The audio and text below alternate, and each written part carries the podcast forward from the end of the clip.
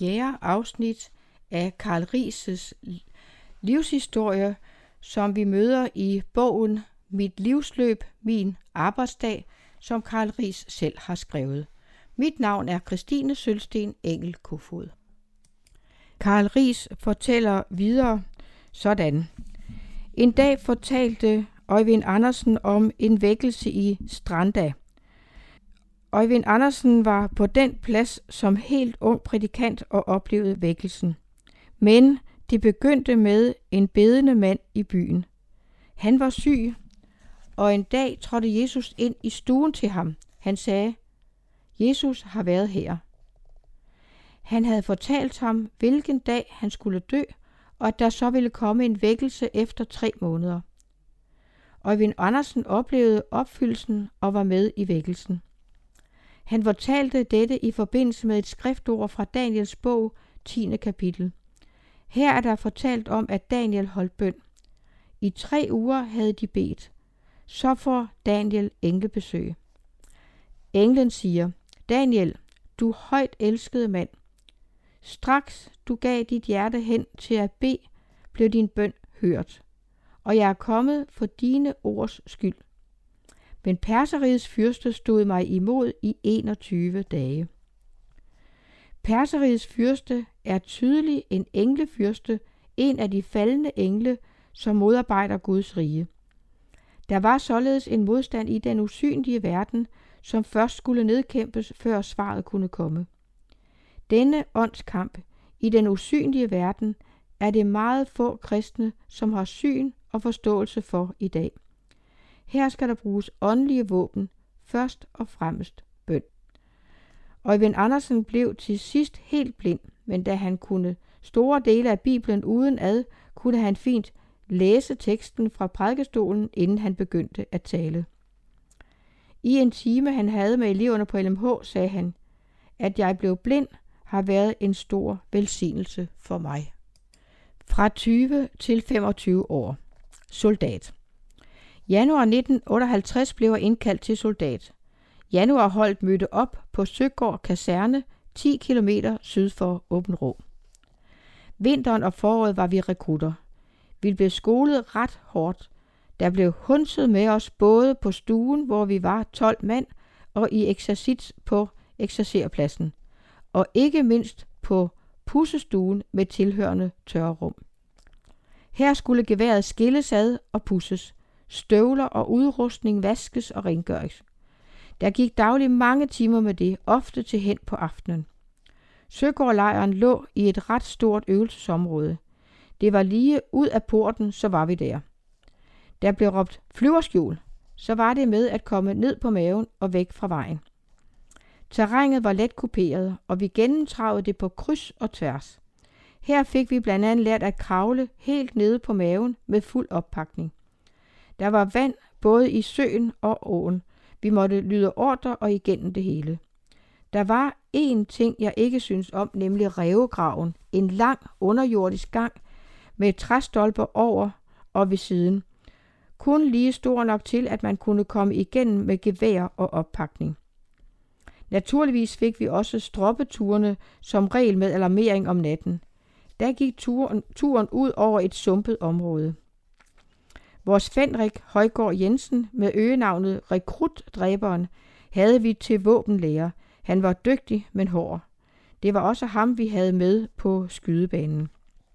Jeg blev udtaget til chauffør, hvilket betød en del kærkommende ture til Åben Rå med køretimer. Jeg kom op til køreprøve tre gange. Først almindelig kørekort, så stort kørekort til lastbil, og endelig til lastbil med påhænger. Vi skulle uddannes til at være i en panserværnsdivision, hvor der skulle køres med tunge panserværnskanoner. Foråret 1958 var vi til, kom vi til Tønder Kaserne. Her lå vi i dækningsstyrke i et panserværnskompani. Min første chaufføropgave var en GMC med forhjulstræk og dobbelte tvillinghjul bagtil. En ammunitionslastbil. Den var terrængående, og blev den kørt rigtigt, det vil sige ved at køre skråt over, kunne den fint passere en temmelig dybt grøft. Jeg synes, det var sjovt at være med på terrænkørsel i øvelsesområdene, hvilket der var god anledning til, når vi var på skydeøvelse i Oksbøl eller Boris. Senere blev jeg chauffør for kontorvognen en Bedford. Det var med vores overfendrik ved siden. Et rigtigt ønskejob. Det var ikke så hårdt og heller ikke så meget at bestille. Alt i alt havde jeg en god tid som soldat. Jeg blev lidt mere mandfolk. Jeg lærte en hel del om omgangsformer og meget om at passe og køre lastbil. Der kunne godt falde en spotten bemærkning, når mine kammerater så, jeg læste i min bibel, men det i det store og hele blev jeg respekteret for min kristne tro. Dette første år af de fem var begivenhedsrigt på sin måde, men de næste fire år var begivenhedsrige på en anden måde, og de var til lige meget kampfulde. Landbrugselev på LMH. Det begyndte, da jeg 3. november 59 drog afsted til LMH for at gå på landbrugslinjen. Jeg havde i længere tid kalkuleret med fem måneders undervisning i planteavl og kvæghold på LMH's højskole med landbrugsfag. Jeg tog toget fra Tinglev, og allerede i Byllerborg traf jeg nogen, som også skulle til LMH. Det var Bendix Petersen, Erik Trans og Ola, Orla Thomsen. De skulle nu alle gå på det, der blev kaldt Bibelskolelinjen. Med toget kørte vi ombord på færgen og sejlede over Storebælt. Til sidst nåede vi til Hillerød. Efter ankomsten til skolen skulle vi enkeltvis op på Fritz Larsens kontor for at hilse på ham.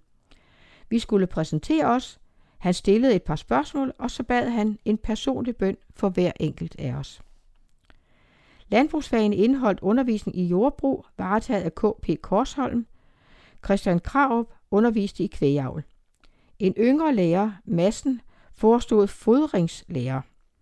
Vi var godt 20 elever i klassen, hvor vi havde 20 ugentlige timers undervisning i landbrugsfag. Den resterende del af ugeskemaet var udfyldt med almindelige højskolefag som dansk, regning, litteratur samt enkelte bibelfag, plus fællestimerne for alle, det vil sige foredrag og lignende. Jeg blev helt klart dygtigere som landmand, men under de fem måneder gennemlevede jeg en åndelig fornyelse, og det var det, der fik størst betydning for mig. Da jeg kom hjem i foråret 60, arbejdede jeg igen et halvt år for Anders Lund. Og til november tog jeg igen til LMH, denne gang for at gå på bibelskole. Jeg havde svært ved at træffe denne afgørelse.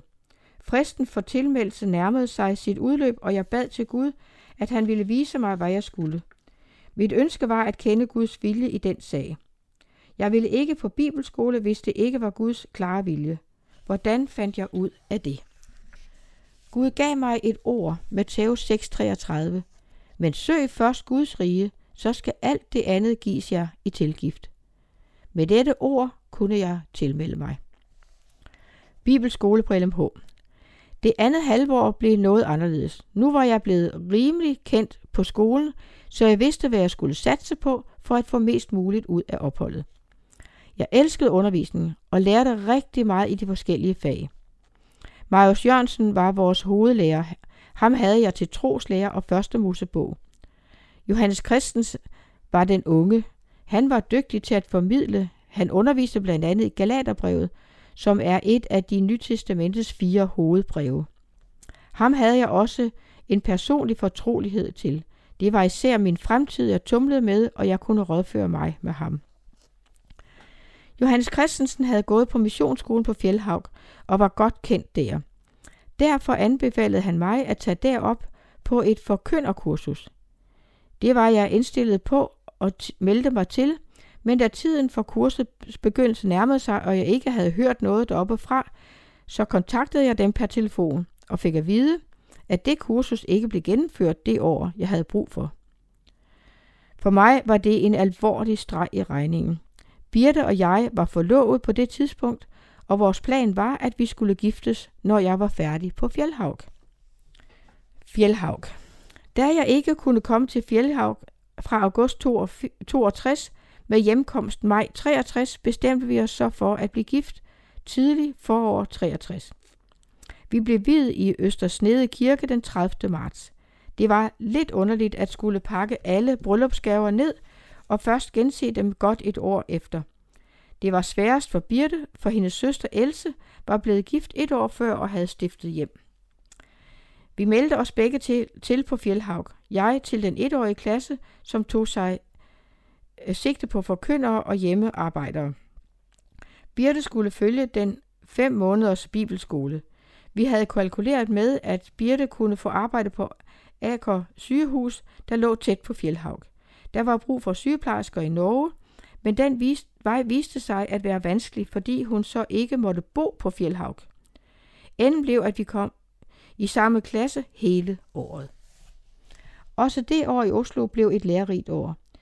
Vi kom jo ind i et norsk miljø, og missionen havde en stor plads. Vi havde dygtige lærere, Harald Mitjan, Dag Rigsdal og den stilfulde Trygve Bjerkheim. Rektor Hoårs underviste i to i de gamle testamentlige profeter. Dem vidste han rigtig meget om.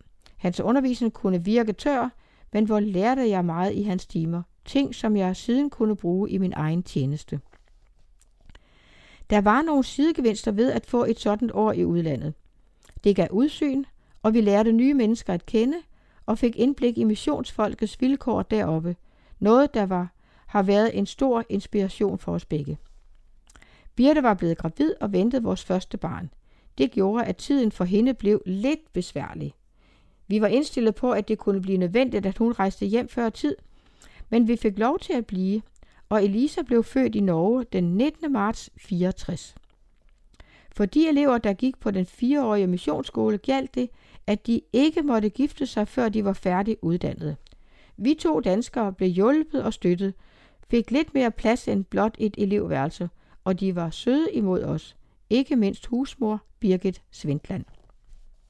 Elisa blev født halvanden måned før vi var færdige. Derfor ønskede vi, at hun skulle døbes, inden vi rejste hjem. Det blev hun, og Birtes mor Elisabeth og min søster Jenny kom derop og var med som fader sammen med Jørgen og Jørdes børn, Bernhard, som boede i en lejlighed i nærheden af Fjellhaug. Han gik på missionsskole, og Jørdis arbejdede på sygehus. Efter dåben i kirken blev der holdt en lille fest i deres lejlighed. Noget vi var meget taknemmelige for. Der var gået flere år med stor uvidshed om min, vores fremtid. Da vi tog til Norge, havde vi ingen garanti for nogen form for ansættelse videre frem. I de år var kutymen, kutymen skik og brug i LM, at vores kommende danske missionærer benyttede missionsskolen i Oslo – og selv sørgede for den nødvendige uddannelse og betalte for omkostningerne ved det. Det samme gjorde vi. Men en måneds tid før vi var færdige, modtog jeg et kaldsbrev om ansættelse som forkynder på fuld tid i LM fra juni 64. I rejste to derop, men kom tre hjem. Meget unge og håbefulde og spændte på den fremtid, der lå foran os. Vi sejlede med en færge fra Oslo til Aarhus med stor oppakning og barnevogn. Birtes far, Mathias, hentede os på havnen i Aarhus. Kaldet til tjeneste. I mine unge år, mens jeg arbejdede ved landbruget, havde jeg aldrig i min vildeste fantasi forestillet mig, at jeg skulle være prædikant eller bibelskolelærer. Det var noget, der kom udefra eller ovenfra. Det kan være lidt svært at fortælle om dette emne. Dels er der mange følelser involveret, da kaldet var ledsaget af mange og svære kampe. Dels er der også mange detaljer, der kan være svære at få med. Jeg vil prøve at give en fremstilling i et fremadskridende forløb. Det med kaldet fra Gud, det indre kald, som det kaldes, kan opleves meget forskelligt. Der er nogen, der får et meget konkret kald, og det har de sikkert brug for, men sådan havde jeg det ikke. Andre vokser så at sige langsomt og naturligt ind i det, det har jeg heller ikke været for, det har heller ikke været min vej. Andre igen tager det, som vi kalder det almene kald, som det personlige kald til dem. Jesus siger, gå ud i al verden og gør alle folkeslag til mine disciple. Deres kald er et efterleve hans ordre. Jeg oplevede kaldet meget diffust. I begyndelsen var det som en uro, noget der mindede mig om, at det var noget andet, jeg skulle, end at være landmand. En afgørende brik var den fornyelse, jeg oplevede efteråret 1959 på LMH. I november måned var der arrangeret en ungdomsuge i missionshuset Betania. Jeg glædede mig til det, for jeg kendte prædikanten, der kom. Det var hotelejer Svend Åge Ryborg fra Tønder. Men jeg fik en grim halsbetændelse og var nødt til at holde sengen. Først da vi nærmede os slutningen af mødeugen, var jeg med, og forkyndelsen ramte mig. Jeg så min synd og mine svigt, men tænkte, jeg skal hjem. En af mine medelever, Niels Bækgaard, så mig og sagde, du har det ikke godt, Karl. Han fik mig til at blive tilbage. Jeg havde en samtale med Svend Åge Ryborg, hvor der blev et opgør, en omvendelse eller fornyelse i mit liv med Gud. Vi sluttede med at bede knælene, og da jeg rejste mig, var der én ting, der stod helt klart, nemlig det, at være en kristen, det var ens betydende med, at mit liv skulle tilhøre Jesus. Jeg har fortalt om, hvad Fritz Larsen sagde til mig, da jeg fortalte ham om det, jeg gik og tumlede med det forår. Han havde ikke store tanker om det, og det havde jeg heller ikke selv. Sidste halvår af opholdet havde Johannes Christen givet mig en lille mundtlig opgave i faget litteratur. Det var et lille læsestykke i læsebogen, som jeg skulle kommentere eller bedømme, måske bare gengive. Men det greb mig, for jeg så nogle politiske undertoner, som jeg ikke delte, så jeg tog bladet fra munden og fik sagt en hel masse offentligt i klassen. Om det var rigtigt eller forkert, hvad jeg sagde, stod ikke klart for mig. Men jeg blev revet med af situationen, så det blev en slags ilddåb for en generet og stille elev. Sommeren 1960 begyndte Erik Trans at prædike ved teltmøder og var blandt andet i Sønder Sejerslev, altså i Emmerlev Sogn. Jeg var med som tilhører. Under det efterfølgende bibelskoleophold i 1960-61 blev kaldet mere konkret. Jeg overvejede at tage seminarieuddannelse til lærer, men det blev mere og mere klart, at det var et forkynderkald, jeg havde. Men jeg synes slet ikke, jeg duede til det. Andre var langt bedre til sådan noget, end jeg var. I sidste kapitel skrev jeg om, at jeg gik og ventede på, at jeg skulle til Norge til efteråret 62. Jeg boede hjemme hos far og mor, hjalp dem og havde lidt løst arbejde. Men samtidig havde jeg sagt ja til at være med i teltmissionen. Teltmissionen var det sted, hvor man som ung fik lov at prøve kræfter med det at prædike, altså datidens prædikantskole. Jeg skulle være sammen med Erik Trans tre uger i teltmission i Sønderjylland. Vi boede hos Herla og Asmus Rasmussen i Stemmil alle tre uger. Den første uge var i Hostrup, lidt nord for Jejsing. Vi, så var vi en uge i, ved Tinglev, og til sidst var vi med teltet en uge i Lydersholm, vest for Rens, helt nede ved grænsen. Det blev nogle spændende uger med nye oplevelser hver aften. Der kom pænt med mennesker til møderne, også mange unge. Der blev sluttet godt op om de to unge, og jeg fik mine første erfaringer med det at prædike, da jeg fik lov til at prædike en enkelt gang eller to. Min første prædiken var over en tekst fra det femte kapitel i Daniels bog om kong Balsasars gæstebud og skriften på væggen. Det var ilddåben. Vi inddrog lokale prædikanter som for eksempel Lars Nissen fra Sønderborg og Svend Åge Ryborg fra Tønder til at prædike enkelte aftener. Ellers var det Erik Trans, der holdt for, og så var det mig, der var mødeleder eller sluttede aftenen. Jeg synes ikke, det var let, men på en eller anden måde befandt jeg mig godt i de uger. Jeg var godt træt, da vi var færdige. Den 6. maj 1961 var der afdelingsmøde i Sønderlands afdeling. Her blev det besluttet at kalde mig til prædikant i afdelingen. Der står i protokollen, at det var efter indstilling fra Johannes Christensen fra LMH. Det var er ikke så længe siden, jeg blev klar over det. Afdelingsformand Jep Roager fra Gonsager kom kørende i sin lille folkevogn til Emmerlev for at overdrage kaldet. Han sagde, at det havde de bedt om, og de mente, det var rigtigt. Jeg tænkte, det kan han sagtens sige, men det er jo bare menneskers kald. I dag ser jeg helt tydeligt, at jeg undervurderede det ydre kald fra menigheden. Det normale er, det ydre kald skal stadfæste det indre kald fra Gud. Det havde jeg ikke så meget syn for dengang. En enkelt episode fra foråret 1961. Jeg havde sagt ja til at prædike et sted i Sønderjylland, så jeg var nødt til at bruge en eftermiddag til at forberede mig. Det var svært for mig, for min far havde roer i den mark, der kaldtes Vestergadefinde, og roerne var ved at gro til i ukrudt. Karl, er det ikke bare tidsspilde at sidde her og forberede dig?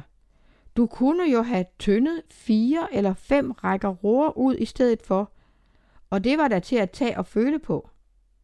Jeg har ofte tænkt, at de våvede det. De, der havde ansvar for afdelingsstyrelsen. Min første møderejse var i Sønderjylland fra den 2. til 15. november 1961. Det var 14 møder i rap, sådan var vilkårene dengang. Det var mødepladser i den centrale og vestlige del af landsdelen, som blev de første. Jeg havde så fem fridage, inden jeg tog på den anden rejse til Vestjylland fra den 19. til den 29. november. I min dagbog skrev jeg flere gange, at jeg syntes, det var mislykkedes, og at jeg, at jeg var nedtrykt. Jeg oplevede det som satans angreb på mig. Han ville ødelægge og forkludre, at jeg ville tjene Herren. Det er ikke underligt, at disse uger var præget af mange overvejelser og indre kampe omkring mit kald og fremtid. Heldigvis kunne jeg tale åbent med Birte om det. Jeg var i det, jeg var i gang med. Den usikkerhed, jeg fik med, jeg gik med, var svært at håndtere.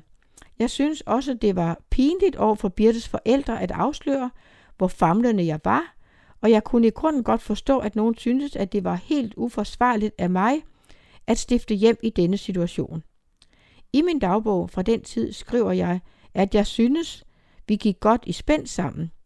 Birte forstod mig og bakkede mig op. Birte arbejdede på det tidspunkt på Tønder sygehus. De møderejser, jeg havde i den allerførste tid, fik jeg dagpenge for. Jeg husker ikke, hvor meget, men fra efteråret 1962 blev der lavet en aftale, der gik frem til jeg i 1963 rejste til Oslo. Den gik i korthed ud på, at jeg skulle rejse og holde møder 14 dage på en måned, som så blev aflønnet med 500 kroner per måned. Den periode gik med, at jeg holdt teltmøder om sommeren og møderejser efterår og vinter. I den tid kom jeg godt rundt i LM. Jeg var både på Falster og Lolland, Nordsjælland og Bornholm. På det tidspunkt havde vi ikke bil, så jeg måtte transportere mig på cykel til højre, derfra med rutebil til Tønder og med tog eller bus videre ud til bestemmelsesstedet. Tiden på Fjellhavn var jo målrettet på en forkyndergærning. Jeg fik her en god ballast, hvor jeg blev grundfæstet i Guds ord, både i troslærer og bibelfag, men også sjælesorg og prædikenlærer. For sådan blev det kaldt. Og det var prædikenlærer af bedste slags. Hvor i bestod min udrustning, min nådegave. Fra begyndelsen, hvor der var tale om teltmøder, mødeuger, ungdomslejre og halvkampagner, var det jo vækkelsestonerne, der var fremme. Derfor var det nærliggende at tænke på evangelistnådegaven. Senere er min forkyndelse nok blevet mere præget af det lærende og undervisende, så med årene er det nok mere en lærernådegave. Men jeg har altid haft det sådan, at det afgørende var ikke at vide præcis, hvilken gave jeg havde, men at jeg brugte det, Gud havde givet mig. Det er lidt det samme med frimodighed. Hvis vi skal have mere frimodighed, må vi begynde med at bruge den smule, vi har. Jeg er i hvert fald bevidst om, at det er noget, Gud har givet mig af noget. I mange år har jeg gemt på en hemmelighed. Jeg har ikke fortalt den før i 2008. Ikke engang til Birte. Det skyldes nok, at jeg følte, det var for heldigt til, at jeg kunne fortælle det til andre. Ligesom dommeren Samson fra det gamle testamente havde en hemmelighed, han ikke måtte røbe, sådan kan vi også i dag have hemmeligheder med Gud, som vi bør holde for os selv. Ved at fortælle det, kan vi let selv komme til at stå i centrum, og der er nok heller ikke så mange, der forstår det. Men episoden går tilbage til mine første rejseår. Vi var to mænd, der skulle have teltmøder i Hov, nord for Limfjorden. Her havde tidligere forstander Fritz Larsen og Gerda slået sig ned. Vi boede ikke hos dem, men en formiddag var vi budt hen til dem nok for at spise middag. Vi sad ude på terrassen, og Fritz Larsen fortalte historien om manden, der havde cancer, og som han blev mindet om at besøge. Han sagde vel egentlig ikke, hvad han ville, men jeg fornemmede tydeligt, at der var noget, han skulle. Han bad os om at knæle ned på terrassen, og så lagde han sine hænder på os og bad for os enkeltvis. Jeg husker ikke hans bøn præcist med ord for ord, men indholdet husker jeg. Han nedbad Guds velsignelse over os. Han bad om, at vi måtte blive bevaret i et ret forhold til Jesus. At Gud ville udruste os til den opgave, han havde kaldet os til. Sådan overgav han os til Gud. Det var for mig en hellig stund. Rækkevidden af denne bøn tror jeg ikke, jeg kender, men jeg tror, at Gud har hørt hans bøn. Mødet med Birte Første gang jeg så Birte, var da vi mødtes på LMH den 3. november 1959. Hun kom for at gå på bibelskoleholdet, jeg for at gå på landbrugsholdet. Det var lidt ekstraordinært, at der var piger på efterårsholdet. Tidligere år havde der været ønske om, at piger også kunne deltage på det, der hed vinterholdet, som ellers kun var for mænd. Der var kommet flere henvendelser fra piger, som gerne ville være elever dette efterår. Fra skolens side blev det så bestemt, at de som et forsøg skulle prøve med et blandet hold. Der kom så 13 piger, alle på bibelskolen. Når det galt svampkvem, var der naturligvis strikse regler. Pigerne havde deres egen dagligstue, og kun i weekenden måtte de være i vores dagligstue, men det synes de var kedeligt, så de foretrak deres egen. Fra min side var det på ingen måde kærlighed ved første blik, men der blev vagt en opmærksomhed, sådan lidt efter lidt. Hun var anderledes end jeg var. Mere livlig og udadvendt, og gik ikke af vejen for at slås med drengene. Hun var jo lidt ældre end jeg, og virkede helt klart mere moden. Det var mere hendes person og ikke hendes udseende, der tiltrak mig. Og ligeledes hendes væremåde. Naturligvis synes jeg, hun var også var smuk og kvindelig, men hun havde kortklippet hår, som jeg synes gjorde hendes hoved så lille. Så kunne jeg ikke lade være med at lægge mærke til hendes skotskternede, plisserede nederdel, som klædte hende rigtig godt. Den er stadig i brug 56 år efter. Hun har også fortalt, at hun tidligt lagde mærke til mig. Hun synes, jeg så lidt drenget ud, og at jeg nok var kommet lidt tidligt hjemmefra. Hun havde måske lidt ondt af mig, og så kom jeg ned i spisesalen med gummistøvler på. Det husker jeg ikke selv, men jeg tror, det var fordi, det var helt almindeligt for os, der gik på landbrugsholdet.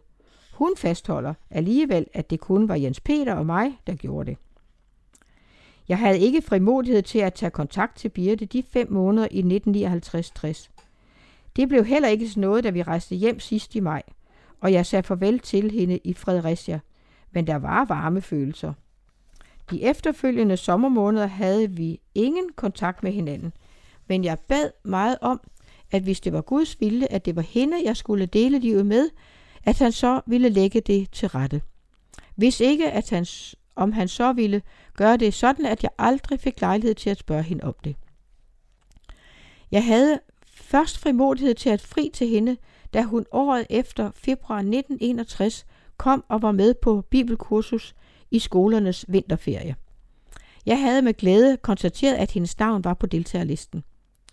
En aften under kursusugen havde jeg så mod til at erklære min kærlighed til hende og spørge hende, om hun ville dele livet med mig. Jeg fik på stedet et klart ja, og hun sagde, hun havde haft det på samme måde i forhold til mig. Sådan begyndte det. Vi holdt så forbindelsen per brev. Hun arbejdede på det tidspunkt på Odense sygehus. Inden jeg rejste fra skolen, havde jeg anledning til at besøge hende en enkelt gang. Ingen vidste noget om det, men min værelseskammerat Børge Mortensen undrede sig godt nok over, hvorfor jeg skulle bruge togplanen til Odense. Men det var jo spændende at opleve et så nært besøg som det. Birte boede på et værelse på sygehus, og jeg havde lejet et værelse på missionshotellet i Odense. Jeg tror også hun var lidt spændt, om jeg kunne lide hendes mad, men jeg er ikke kredsen. Hendes karbonader var rigtig gode, og så serverede hun ananas i skiver til dessert. Det var jeg ikke vant til, men det gik også fint. Da vi drog fra skolen, var vi en flok elever, der gjorde hold i Odense, hvor vi fik en kop afskedskaffe hos hende. Vi så os ikke så ofte. Det var mest Birte, der besøgte mig i Sønderjylland, og det var gode besøg, hvor vi gik lange ture og fik snakket om mange ting. Birtes forældre kom i Indre Mission. Så længe hun boede hjemme, var hendes gang i KMUK, KFUMUK. Som 16-årig rejste hun hjemmefra, fik plads i huset og havde fire forskellige pladser, inden hun begyndte på Børkop Højskole, dengang forskole for sygeplejen. Derefter blev det Odense By og Amtssygehus, som blev stedet for hendes sygeplejeuddannelse. Birte var ikke en personlig kristen, da hun begyndte med et søgende menneske. I hendes andet elevår kom hun med til vækkelsesmøder ved en kampagne, Ungdom for Kristus stod for. Gud mødte Birte til frelse. Der var tre sygeplejersker, som kom til tro på frelsen i Jesus. En familie, Jakob og Sofie Sode, drog om, omsorg for deres åndelige vækst. Familien var tilknyttet apostolsk menighed. Vores første konflikt var, har sin baggrund i det åndelige miljø, Birte færdedes i. Den var affødt af et brev, hun havde skrevet, og der blev spørgsmålet om dåb nævnt. Det var et problem for hende. Det skrev hun om, og jeg læste brevet som om det var et oprør. Jeg gav ikke tilbagemelding, for hun ville snart komme på besøg. Der fik vi talt godt om det, og jeg opdagede, at Birte havde skrevet brevet i en smerte og fortvivlelse, og det gjorde en stor forskel. Det var ikke mig, hun ville bryde med. Den 30. november 61 var jeg færdig med min første møder i Vestjylland. Jeg tog bussen til Vejle og videre til Bostrup, hvor jeg lånte Birtes far, Mathias Taunus, Mathias' Taunus stationcar, og kørte til Odense for at hente Birte og hendes bagage. Dagen efter, den 1. december, kørte Elisabeth og Mathias, Birte og jeg til Tønder, hvor Birte skulle begynde som sygeplejerske på en blandet medicinsk afdeling. Det varede frem til 29. juni 1963. Derved kom vi meget tættere på hinanden og sås oftere. På den tid var der ugentlige møder på Missionshotellet i Tønder hos Svend Åge Ryborg. Og vi kunne ofte følges ad. Hvis ikke det var Ryborg selv, der talte, var det ofte en gæst, som var på besøg eller boede på hotellet. Ryborgs havde god kontakt til bevægelsen Fakkelbærende, som drev bibelskole i England og andre steder i Europa. Sommetider kom major Thomas selv eller en lærer fra bibelskolen i England. De havde en stærk forkyndelse af Kristus i os. I vores lutherske tradition har vi en større vægtlægning af, hvad Kristus har gjort for os. Det er Kristus for os. Men Kristus bor også ved troen i os. Det fastholder vi også.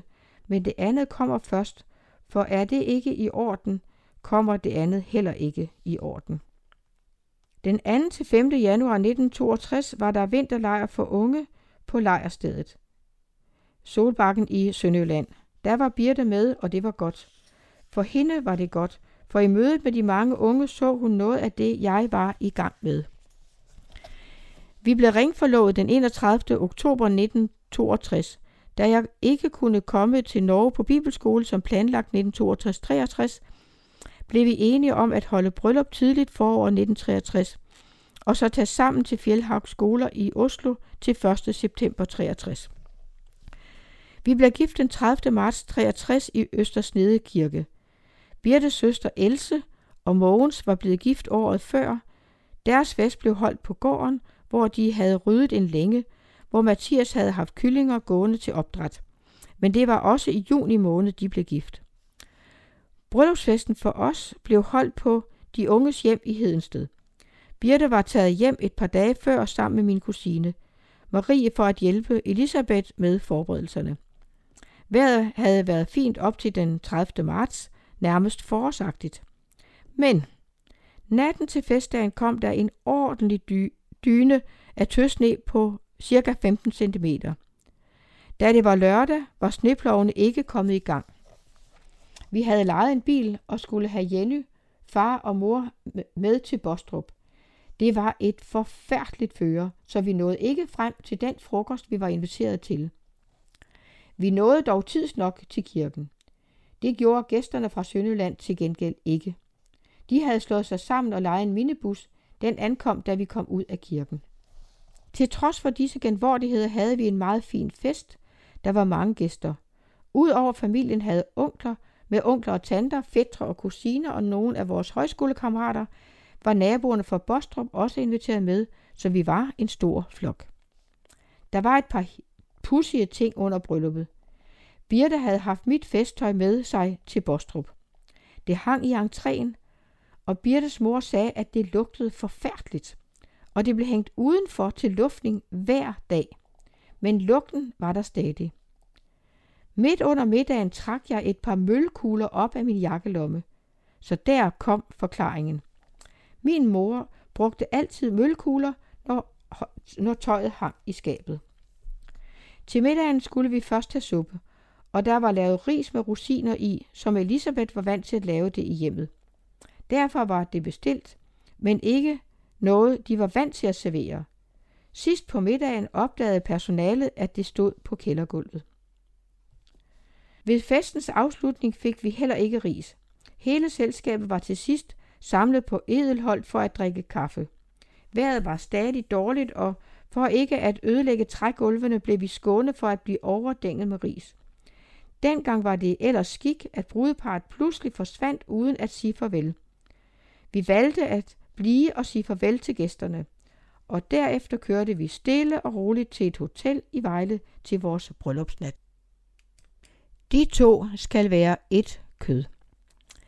Vort ægteskab begyndte ikke på sædvanlig vis med at stifte hjem. Som før omtalt skulle vi begynde på bibelskole i Norge til september. Birte fik lov til at blive boende på sygehuset, og jeg fik lov at bo der de dage, jeg ikke var på møderejse. Det kunne lade sig gøre, fordi det kun drejede sig om et par måneder. Vi blev lidt forsinket med turen til Norge på grund af, at moster Petra var syg, og onkel Karl havde brug for lidt hjælp til høsten. Med 14 dages forsinkelse ankom vi til Oslo med skib fra Aarhus. Vi blev installeret på et værelse på tredje sal i Bibelskolebygningen, på det, der blev kaldt det gamle fjeldhavg. Der var dog plads til to senge. Vores bagage var pakket i en stor kuffert, nærmere en kiste flettet af pilekviste. Året før havde vi forhørt os, om vi måtte komme som ægtepar, Birte så boede på skolen sammen med mig, mens hun arbejdede som sygeplejerske. Det havde vi fået at vide, at det godt kunne lade sig gøre. I mellemtiden havde de fået en anden rektor, så da vi ankom, viste det sig, at det ikke kunne lade sig gøre at bo på skolen og samtidig arbejde. Derimod kunne de tilbyde, at Birte kunne deltage i samme klasse som mig, hvilket hun så kom til. For uden os var der også et islandsk ægtepar i klassen. Vi havde lidt problemer med sproget, især når nogen af lærerne talte nynorsk, men de fleste brugte dog bogmål. Vi vendte os dog hurtigt til det. Jeg stortrivedes i det miljø, og jeg var videbegærlig og slugte undervisningen. Birte havde det meget sværere, for undervisningen var vel ikke så relevant. Hun syntes, at Bibelskolen på LMH havde givet hende det, som hun havde behov for. Men det sværeste var nok den tilpasning, det var at være gift. Noget af det svære for hende var, at jeg ikke sagde ret meget.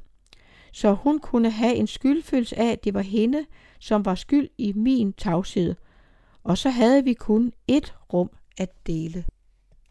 Efter vi var blevet gift, blev Birte ret hurtigt gravid. Det var fra første stund noget glædeligt. Da vi lærte hinanden at kende, sagde jeg, at jeg gerne ville, at hun skulle være mor til vores børn. Det er noget stort at være fælles om. Vi glæder os, men var også meget bevidste om, at det godt kunne blive lidt besværligt for os, at vi var i Norge og på en skole. Birte var indstillet på, at de ville sige, hun ikke kunne gå der, når hun var gravid. Vi fik talt med rektor Anders Hoas med om det, og han var forstående, og vi fik lov til at blive. Desuden fik vi lov til at flytte efter et par måneders forløb. Vi kom til at bo i nogle rum af en tom lærerlejlighed i den bygning, der hed Missionsskolen. Her var der både køkken og bad. De tog hånd om os på en meget fin måde. Især var husmor Birgit Svendland meget omsorgsfuld. Den forventede fødsel skulle være først i marts, så Birte blev derfor indlagt den 18. marts på Aker sygehus. På den tid var det ikke normalt, at faren fik lov at overvære fødslen. Birte blev indlagt for at få fødslen sat i gang, men fødslen havde svært ved at være fremadskridende. Den første nat var forfærdelig, næsten overladt til sig selv. Ventetiden var også uudholdelig for mig på skolen. Men dagen efter den 19. marts 1964 blev Elisa født. Jeg fik besøgt mor og barn på sygehuset, og hvor var det et lykkeligt øjeblik. Jeg medtager her lidt fra min dagbog. Det viser tydeligt, at det var mig, der fik den store opmærksomhed den dag. Dagbogen den 19. marts 1964. Bare for nogle få timer siden fik jeg vores første født at se. En dejlig stor pige, givet os, betroet os af Gud. Ventetiden havde været lidt lang, særligt for Birte. Strengt var det også, men hun fik lov at blive mor. Selvom Birte var træt, var hun dog glad og lykkelig og ved godt mod. Vi slutter her fjerde afsnit af Karl Rises livshistorie.